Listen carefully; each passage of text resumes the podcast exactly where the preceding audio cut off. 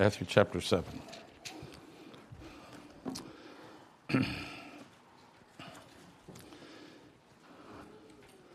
Today we finish up the Sermon on the Mount, which we've been a lot of weeks going through the Sermon on the Mount, and we get back to the narrative of Jesus uh, as presented in this gospel uh, next time. Today, chapter 7, verses 24 uh, to 29, which is the end of the chapter. If you grew up in Sunday school as I did, you probably know the children's song, The Wise Man Built His House Upon the Rock, and the rains came tumbling down. Unfortunately, many Sunday school songs fail to communicate very clearly what that text of the Bible actually teaches. And so we're going to re examine this story that Jesus told and make sure we know what he meant. Let me read it, beginning with verse 24. Therefore, everyone who hears these words of mine and puts them into practice is like a wise man who built his house on the rock. The rain came down, the streams rose, and the winds blew and beat against that house. Yet it did not fall because it had its foundation on the rock. But everyone who hears these words of mine and does not put them into practice is like a foolish man who built his house on sand. The rain came, and the streams rose, and the winds blew and beat against that house, and it fell with a great crash. When Jesus had finished saying these things, the crowds were amazed at his teaching because he taught as one who had authority and not as their teachers of the law. There are three things I want us to hear from this text, but I want us to consider the last verse first, and then we'll come back to the story of the two uh, house builders. And with that last part of this section comes this first point Jesus speaks with authority. We can say Jesus speaks with unique authority, like no one else. Jesus speaks with authority. We love the appeal to authority. We do that all the time.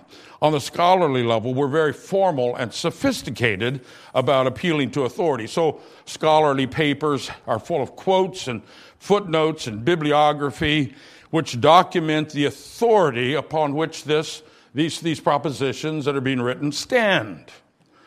In fact, even with an author puts PhD, Doctor of Philosophy, after his name, that in itself is an appeal to authority, a claim of his own authority. In a different world, in the world of marketing, advertisers regularly appeal to authority with the simple line, experts agree. Oh, well, then it doesn't matter what I think because the experts are the authority. Similarly, in the world of public opinion, the world of polls, we're seeing polls come out every day on the election.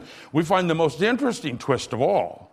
You've heard the phrase, according to a recent survey, 90% of people believe whatever it might be. That clearly claims that the authority is con- that, that, that the majority is considered the authority. The fact that 90% of people believe something, well, it must be true.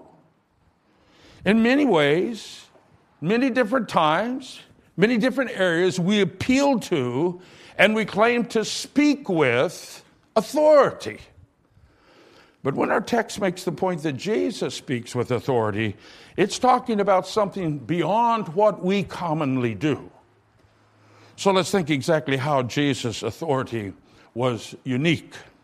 In verse 29, people recognize that Jesus' authority was different than that of the scribes, the teachers of the law. The scribe's job was to memorize the scriptures and the teachings of the rabbis and then pass that tradition on to the next generation.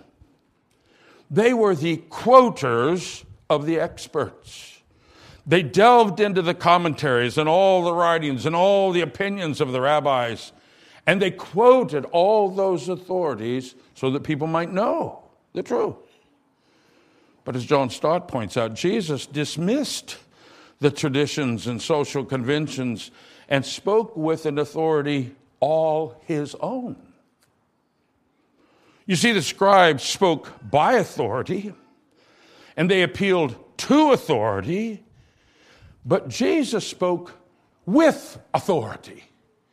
He spoke as the author of a book compared to one quoting the book. Folks, this truth is quickly being lost in the church. More and more, the church is caught up in the words of their favorite teachers and the traditions of their historic leaders, all of whom they quote as if this is the last word on the subject. If Tim Keller says it, it's decided. If John Calvin said it, it's decided. If Martin Luther said it, don't discuss it anymore. But people need to hear Jesus speaking. We need to be confronted not with someone's faith tradition, true as it might be, but with the word of Christ. For Jesus speaks with unique authority. Jesus' teaching was unique in another way, not just different than the scribes, he spoke differently than the Old Testament prophets. Now we have to be careful here, for the prophets spoke the word of God. But still, there was a radical difference. The prophets like Isaiah and Jeremiah and Ezekiel, etc., said, Thus saith the Lord. Jesus said, Truly, truly, I say to you. That's different. Twelve times in the Sermon on the Mount, Jesus uses that kind of language. Hebrews chapter 1 makes a point of the uniqueness of Jesus compared even to the prophets. In Hebrews 1, we read, In the past, God spoke to our forefathers through the prophets many times and in various ways. But in these last days, He has spoken to us by His Son the Son is the radiance of God's glory and the exact representation of his being. You see, God had been speaking all along through the prophets, but when God became flesh and spoke to us through his Son, that new revelation was complete and was final. It interprets even God's previous revelation through the prophets and through the law, so that that previous word is unintelligible apart from the word of Christ. Jesus speaks with unique authority, different from the scribes, different even from the prophets of God. You know, we all love to appeal to authorities, but the truth of the matter is, we tend to retain the final authority for ourselves the privilege of determining who is really speaking the truth. We pick and choose through truth claims, but ultimately we decide, right? We decide. But Jesus claims that even that ultimate authority is His. He says that His word will judge us. We do not sit in judgment of His word, His word judges us. I challenge you this morning before what authority do you ultimately and unconditionally bow? To what do you submit yourself when the chips are down? Who or what has the authority to control your thinking and your acting? Is it your culture? Is it your peers, your friends? Is it the world's experts? Jesus speaks with and claims for himself ultimate and unique authority. So it is dangerous to hear the word of Christ. On the one hand, it is life eternal. But if we hear and ignore it, those very life giving words will condemn us before God on Judgment Day. Which brings us to our second point. Ignoring God's truth brings disaster. Ignoring God's truth brings disaster. It's amazing what people do with this uh, parable or this illustration of the wise and foolish builder. Someone allegorized it. They would say, well, the houses represent this, and the rain represents that, and the foundation is this something else, and et cetera, et cetera, et cetera. You need to think about Jesus. Jesus is the one telling this story, he's the one giving this illustration. Jesus grew up as a carpenter, he built things. So Jesus is simply and practically teaching one great truth here. And that is the absolute necessity of not only knowing, but doing, practicing the truth. Specifically, the truth that he had spoken. Failure to do God's truth brings disaster. The illustration which Jesus used is quite simple. Two men build similar houses in about the same locale, perhaps on a beautiful cliff overlooking the Pacific Ocean. The houses look all right. Both are beautiful showcase houses which bring delight to their owners and impress their friends. Well, but there's one crucial difference. Only one man dug deep and laid his foundation on rock. We're not told why the other failed to do that, but he didn't. Perhaps he was more concerned with appearance than with substance. Perhaps he was in a hurry to finish. Perhaps he was short on furniture and realized if he did that foundation, he would have no money for furniture. Perhaps he was ignorant of the basic principles of building. But whatever the reason, he did not do the truth concerning house building. Now, he apparently got away with it. When the houses were completed, they looked about the same. Both seemed to function well, and everyone lived happily ever after. Until the rain started. I mean, it rained. It really rained. The rains came down and the floods came up, and then the difference was revealed. Perhaps you've seen the pictures of those beautiful houses built on the Californian hillsides. When the rains come, they tend to have a problem mudslides. The houses slide down the cliffs, collapsing like matchsticks as they go. In fact, a couple of years ago, this tragedy happened right down the road in Oso. 49 homes destroyed, 43 people died in a mudslide.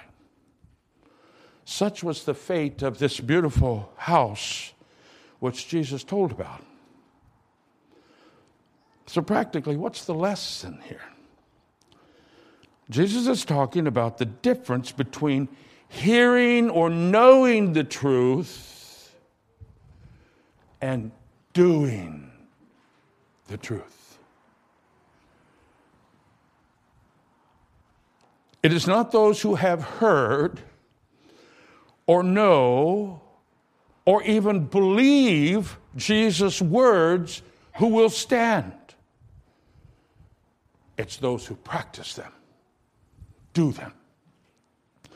Conversely, it doesn't matter how much you know about Jesus' teaching, ignoring his word will bring disaster.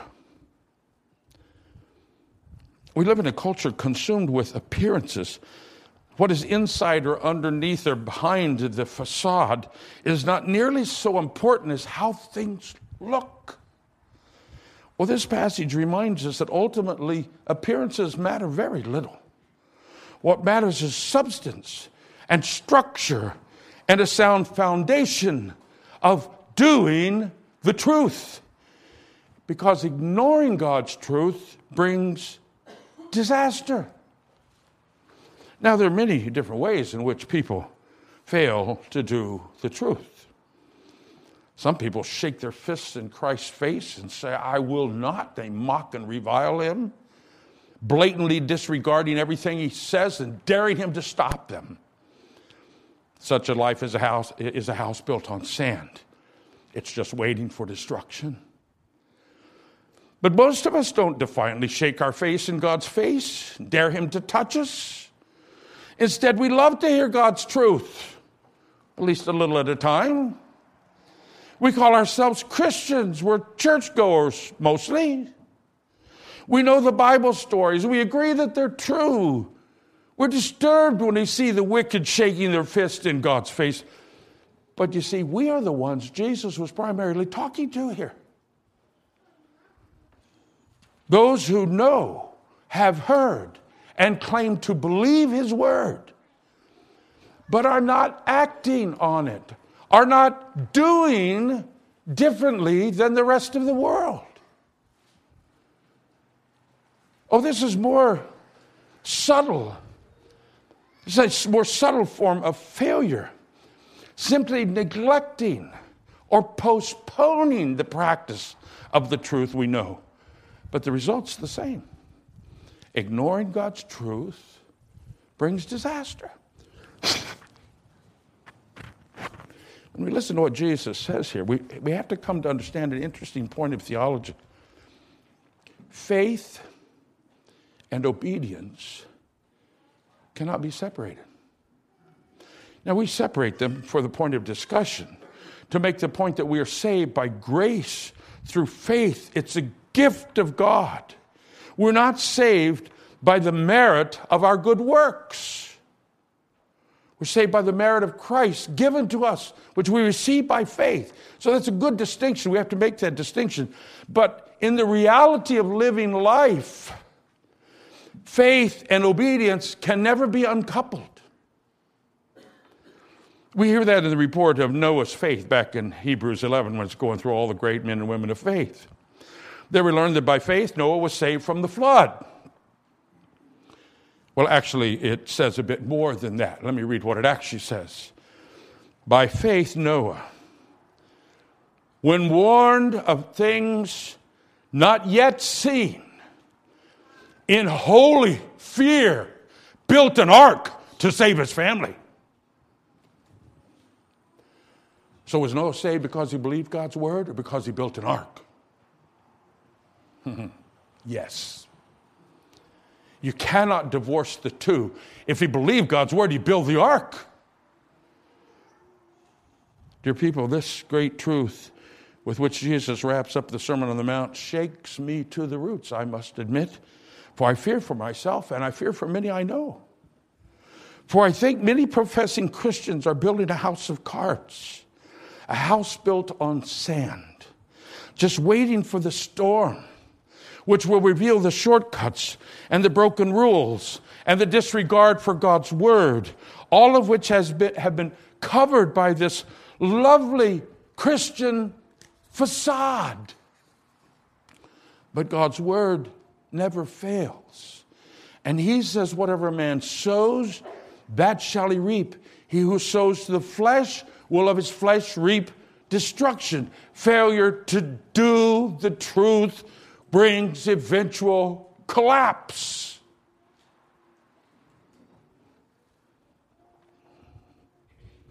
Finally, there's one more thing we need to learn from this parable. It brings us to our third point. Obedience sustains us in trouble. Obedience sustains us in trouble. As I said at the beginning, sometimes the Sunday school songs miss the truth of God's word. And that's the case with the song based on this text, I, have, I believe. You probably know that children's chorus. You probably remember the last verse. It goes like this So build your life on the Lord Jesus Christ. Build your life on the Lord Jesus Christ. Build your life on the Lord Jesus Christ, and the blessings, the blessings will come down. The blessings will come down as the prayers go up. The blessings will come down as the prayers go up. So build your life on the Lord. Now, I agree that our lives ought to be built on the Lord the foundation of Jesus Christ. And I agree that we ought to pray. And I agree that God blesses His people. His grace is greater than we can imagine, though those things are not exactly what this parable is about. I, I believe those things. But the way those things are put together in that little song distorts Jesus' teaching here. There abounds in our day a false Christianity which says, if you will accept Jesus, all of your life will then be wonderful. You've heard the testimonies. Once my life was full of trouble, without direction, one calamity after another. Uh, but, but, but I accepted Jesus as my Savior, and everything has changed. Now I have a life full of blessing, no more trouble, no more pain. Suddenly I'm successful in everything I do, and I feel so good. It's like being high on Jesus all the time.